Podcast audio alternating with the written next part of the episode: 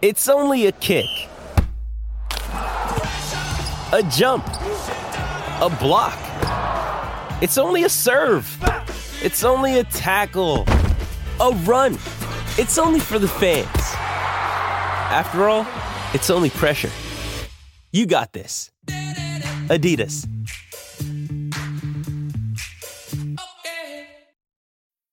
Sign up to The Economist for in depth curated expert analysis of world events and topics ranging from business and culture to science and technology.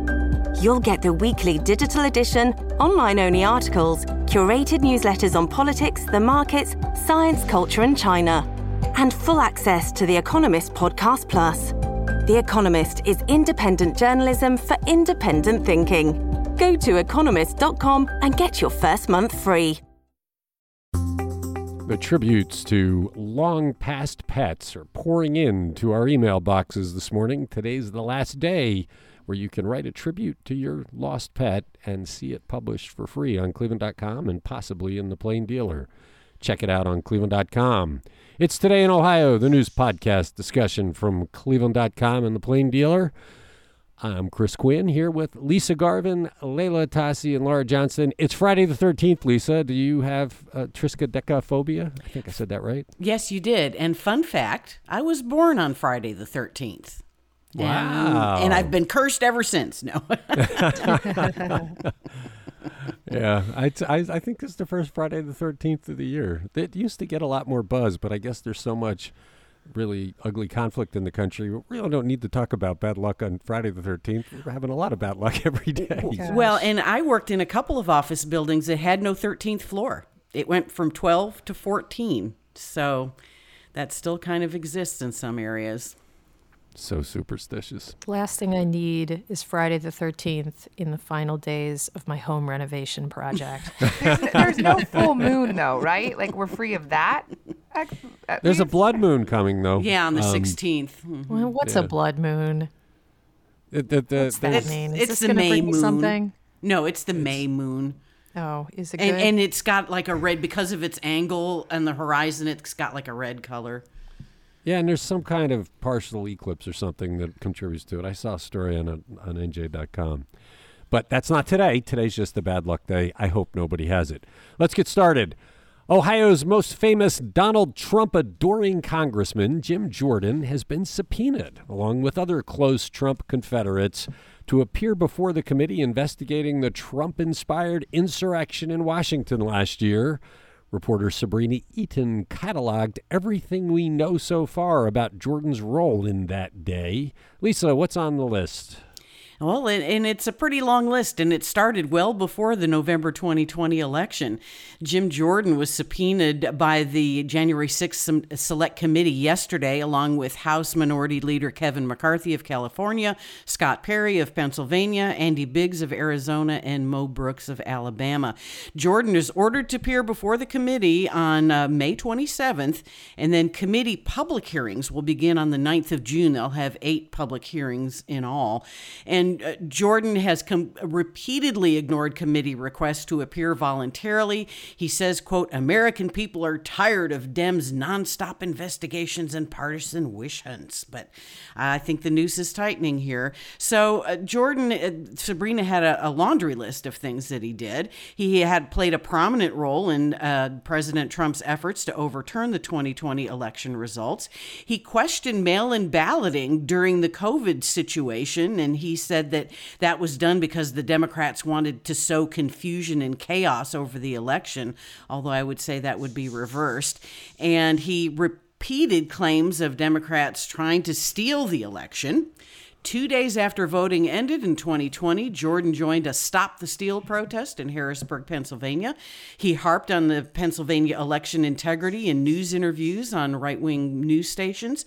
He also texted White House Chief of Staff Mark Meadows about protest strategy and, and Vice President Mike Pence intervening and overturning the election.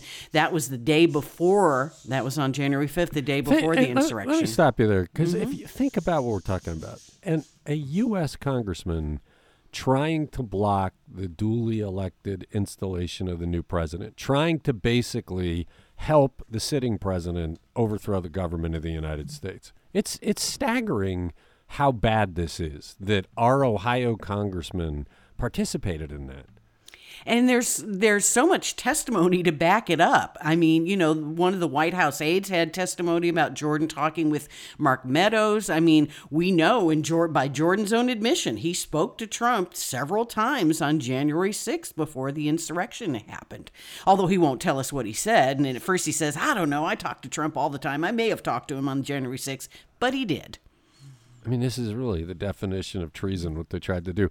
I've gotten some emails today because we have this story on the front page of the Plain Dealer, and I've heard from some people saying, with jo- how how badly Joe Biden is wrecking the country, and all you have on the front page is stuff about the Republicans, and it's like, okay, Joe Biden, as as president, did not try to overthrow the government of the United States of America. This is a big deal, and the hearings are coming. I have a feeling these will be paid attention to, like the Watergate hearings. They're supposed to be revelatory information about just how close we came to losing our democracy.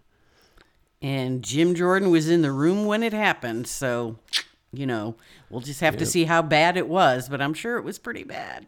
Well, I think Sabrina's cataloging will grow as the testimony comes. Check out her story. It's on cleveland.com and in today's Plain Dealer. It's Today in Ohio. Did a Hail Mary pass save the Lordstown Motors electric truck, although with what appears to be a significantly reduced presence of the people running Lordstown Motors?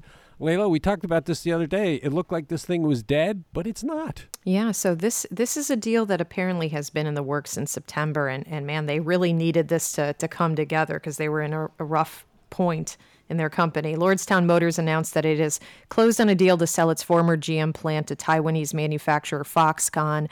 Foxconn will now make Lordstown's endurance pickup truck and, and take on hundreds of the Lordstown Motors employees. The CEO, Dan Ninivaggi, told Cleveland.com Wednesday that Foxconn is one of the world's largest manufacturers, and, and partnering with them can, can ease the supply chain issues, get vehicles to the market quicker, and, and make the process a whole lot cheaper. If the two companies didn't come to an agreement by May 18th, Lordstown Motors would have had to pay about $200 million back to Foxconn. So they were under pressure to make this happen. According to the terms that Lordstown Motors announced, Foxconn will pay $260 million in total for the Lordstown facility and hire about 400 of the Lordstown workers. And the Endurance, which is the Lordstown Motors electric pickup truck, will be manufactured by Foxconn at the Lordstown facility. Foxconn will be able to use that facility to make vehicles both for Lordstown and other electric vehicle brands. Lordstown Motors and Foxconn will also enter into a joint venture where Lordstown Motors gets to use Foxconn's vehicle design platform for new vehicles in the future. Lordstown would make vehicles they could sell in North America, and Foxconn could sell those designs in other markets. Foxconn will own 55% of the new venture, and they're committing $100 million to it, which includes a $45 million loan they're giving to Lordstown Motors for their part of the new joint venture. And despite all of these developments, they still expect to roll out the Endurance later this year, and this will be the second electric full size pickup truck on the market. I, I'm pretty sure this is also the vehicle that burst into flames 10 minutes after it hit the road on the first test drive, so I'm hoping they've worked out all the bugs for the sake of everyone who shares the road with these things. Well, the thing is, this was fly by night. I think from the start that it, it seemed very shaky. But Foxconn is for real. Foxconn is a real company with a background in the auto industry. It's a complete game changer, but it's not really Lordstown Motors anymore. It's Foxconn under the name of Lordstown mm-hmm. Motors. right. So wh- whatever caused that truck to catch fire, I'm presuming Foxconn, because of their background, because of their expertise, they can put together a pretty good truck. This is a a big burst of life for that Lordstown auto plant that could really start to help that Mahoning County economy. It's a big deal. Yeah, it is. It is. So uh, it looks like they made they made a good decision here, and really the only decision because I don't think that they I don't think that they had another choice. Um, you know, they were they were really in a bad place uh, before before coming to this to It took deal. a long time, but it, mm-hmm. it's finally some good news over there. This is for real. So good. It's today in Ohio. If J.D. Vance defeats Tim Ryan for the Ohio U.S. Senate seat in November, what does his past tell us about the kind of senator he would be And what does his ascendance tell us about the future of the Ohio Republican Party? Laura.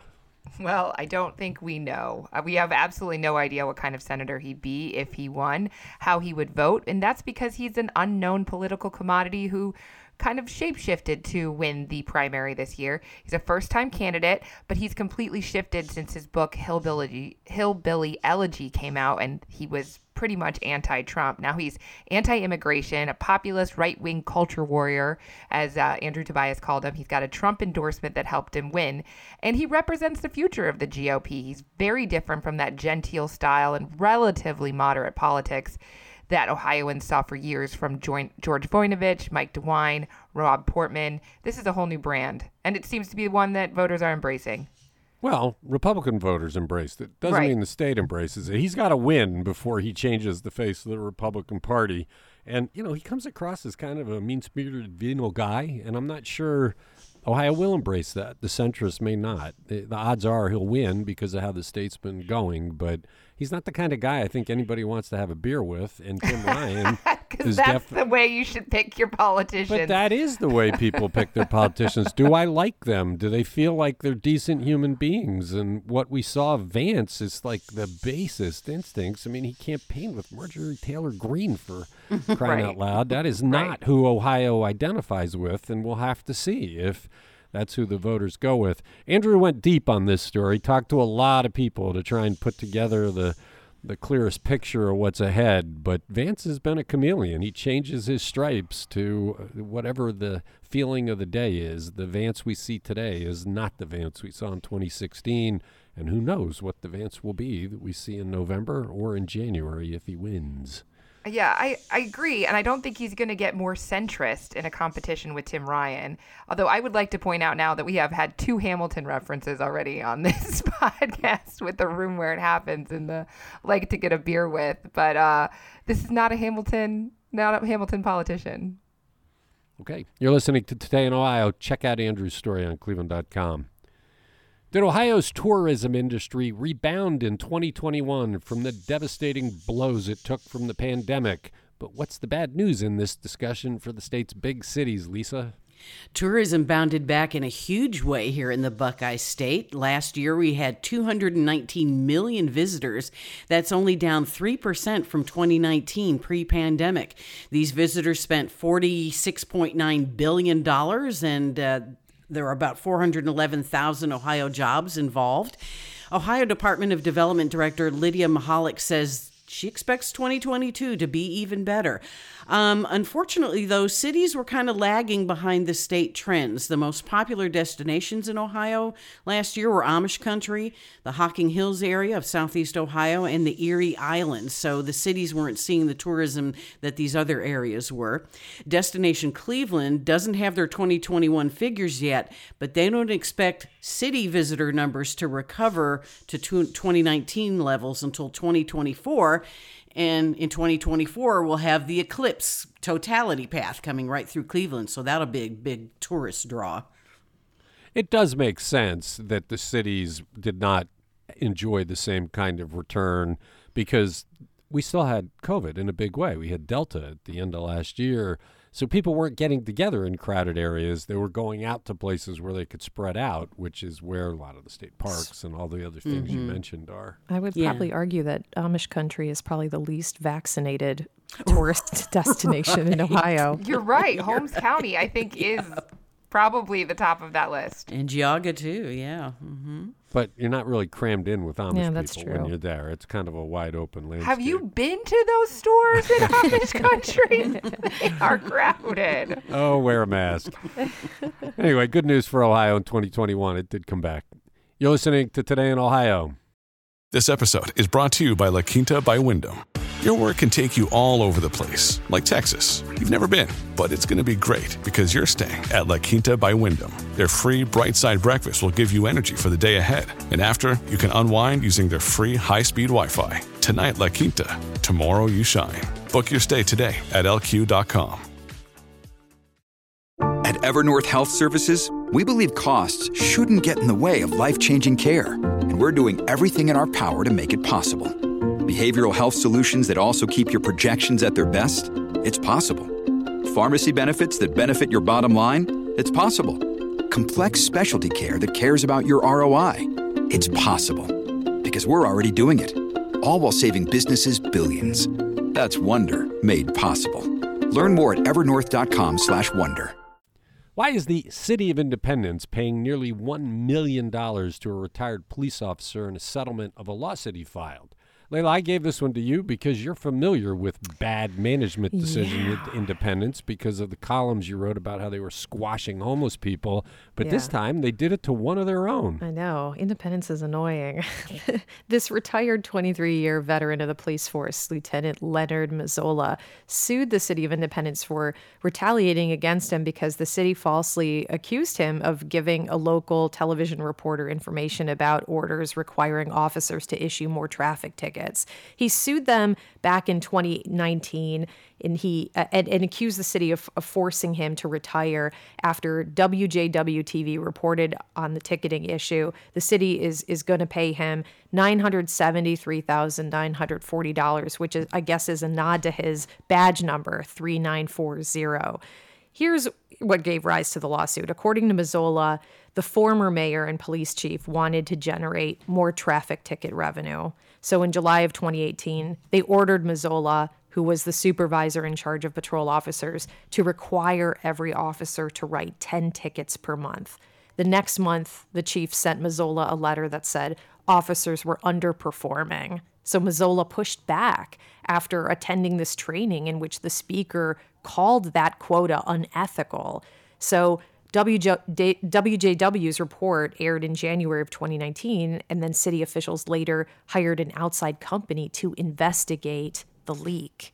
And the, the chief ordered Mazzola to you know, to interview uh, or to give them an interview, and he was subjected to a polygraph test. I mean, they were serious about rooting out the source of this leak, and he failed the polygraph. So Mazzola maintains that he told the truth during the polygraph, but after that, they gave him two options retire or be demoted, and the demotion would include a pay cut along with a letter in his personnel file that requires prosecutors to disclose that he had a credibility issue if he ever testified in court. So Mazzola's attorney, Subodh Chandra, says that al- although Mazzola opposed the ticket quota clearly because he felt it was wrong, he was not the officer who leaked the information. And even if he had been, he would have been protected by the First Amendment. And for that reason, he's getting his payday from independence.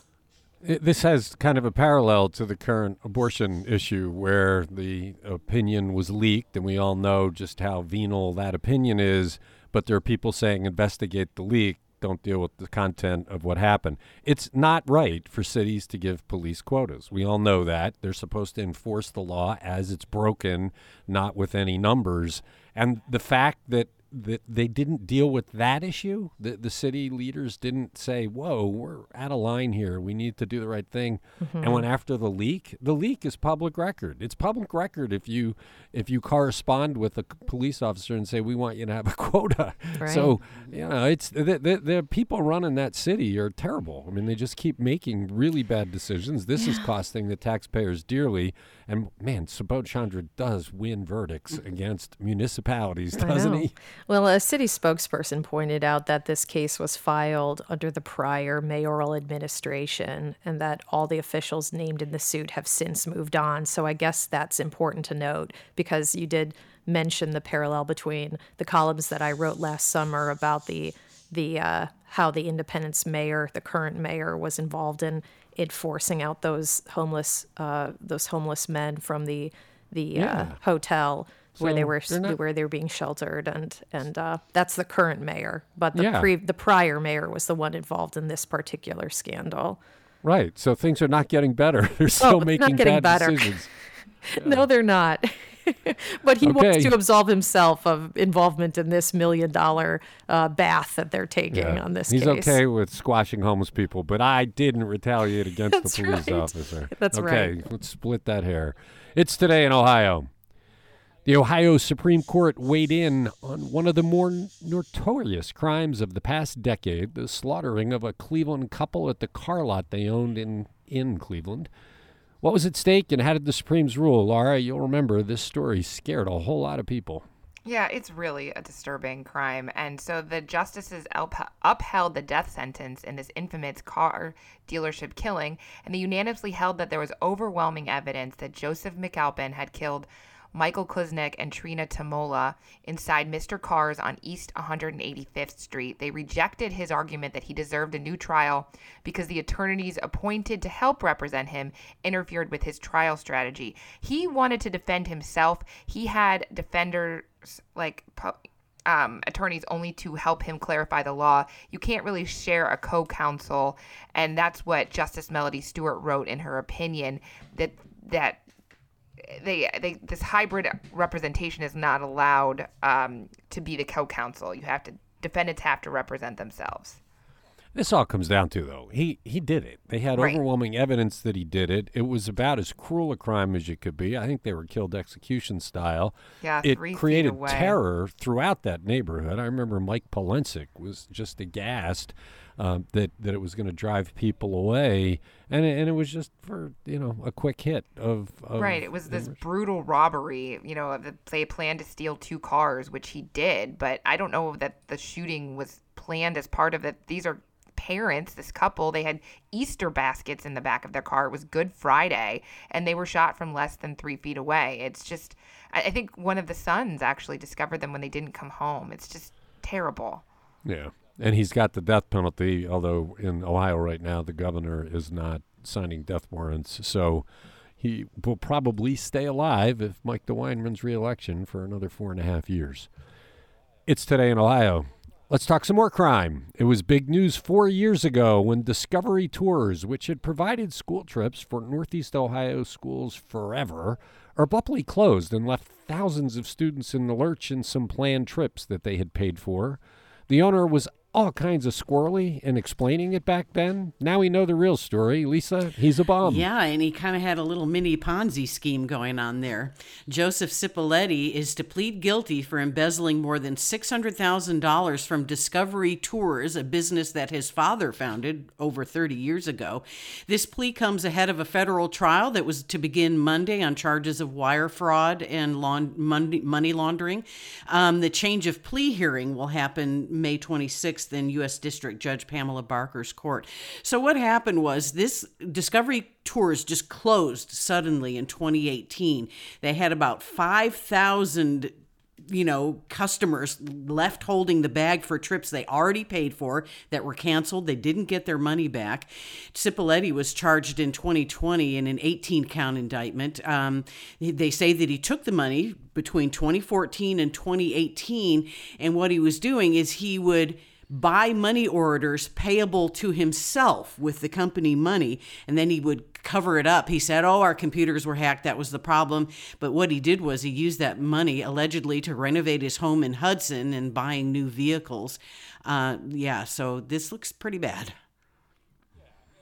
Yeah, it, it, I mean, you're sticking it to school kids and their parents, and it was really quite. And uh, back at the time, I, you you might not remember, but he was just he was full of it. He was making all sorts of explanations, and oh, you know, we're eh, tough times, and he was a thief. He's he was basically stealing from students. So, you know, I wonder how much time he'll get. I hope he spends some time in prison. well yeah and it's it's in federal court you know so they have sentencing guidelines that they have to follow so he'll probably see some time if he gets convicted but yeah here's a business that was started it was a family business it had run you know well for 30 years and then it just got destroyed by a, a little bit of greed Well, usually in federal court, the sentence is somehow commensurate with the amount of money you stole, and he stole a lot, so the hammer could fall.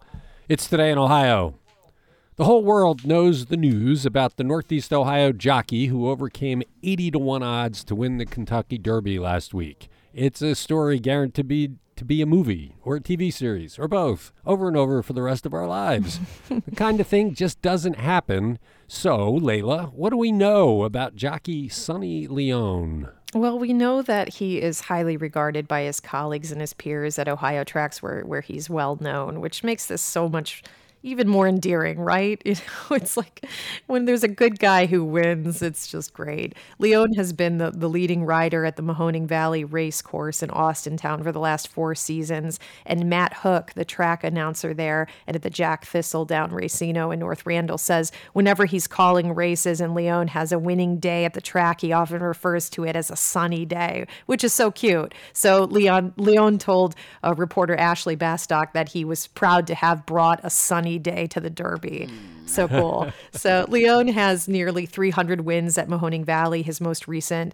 coming April 13th. He has also raced nearly 90 times on the track at Jack Thistledown. According to his racing profile, he's tallied five wins on that track. Leon is also regular at Belterra Park in Cincinnati with over 200 wins there. Locals in the racing community describe him as a quiet, good guy, friendly, a family man. His, his personality and the way he rides has really made him likable and easy to root for. He's not a backbiting troublemaker who, who tries to intimidate other riders before races, which apparently some jockeys are, or a lot, a lot of them are, I guess. But he is aggressive, and sometimes that's gotten him into some trouble. He's had five suspensions since last fall, and, and currently he's serving out a four-day suspension handed down by Ohio racing stewards for careless riding during the third race on April 27th at Thistledown.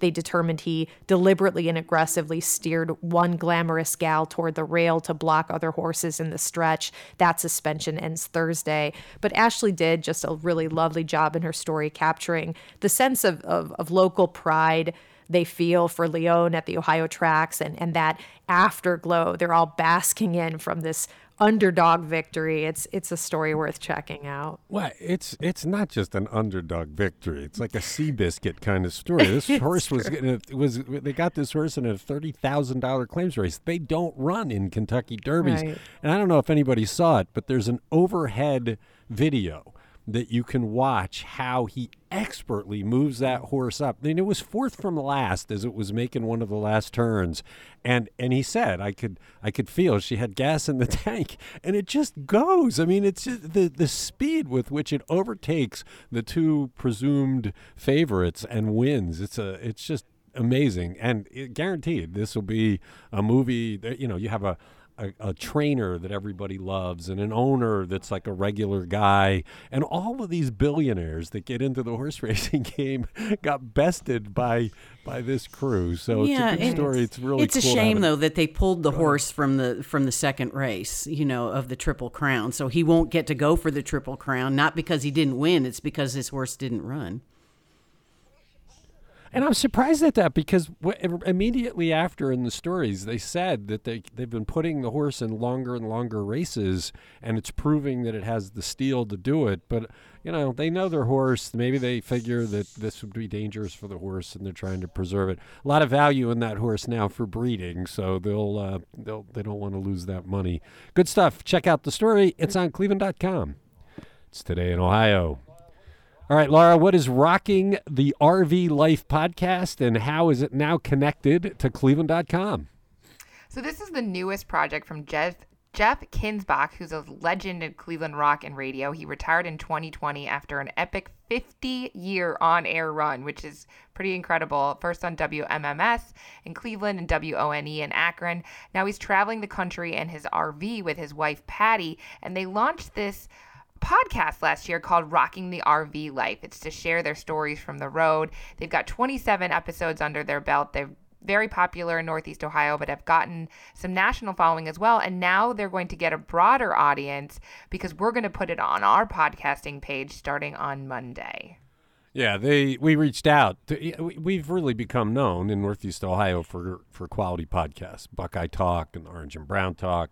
Today in Ohio, presumably, uh, people are looking to us for for high quality audio as they they break free of their their traditional sources like radio and TV.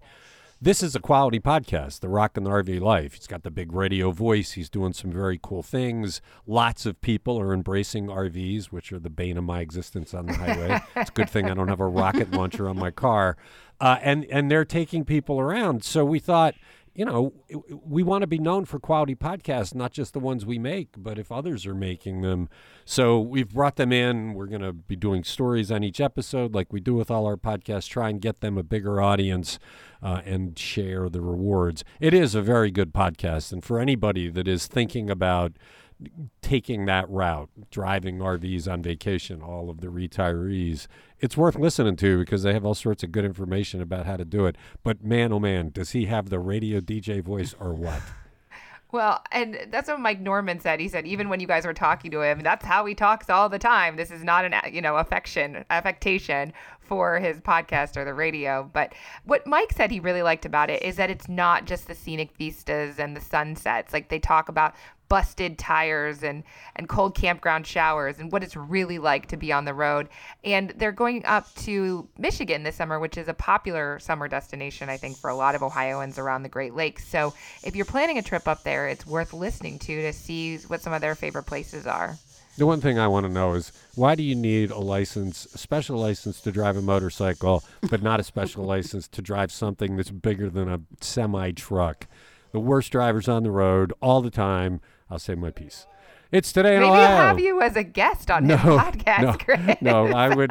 I don't think any advertisers would want me sharing my views. Thank you, Laura. Thank you, Lisa. Thank you, Leila. Thanks to everybody who listens. We'll be back on Monday. We'll be talking about how much money total taxpayers have pumped into the failure that is the former Medical Mart. You don't want to miss talk about that. Stories coming this weekend on Cleveland.com and in the Plain Dealer.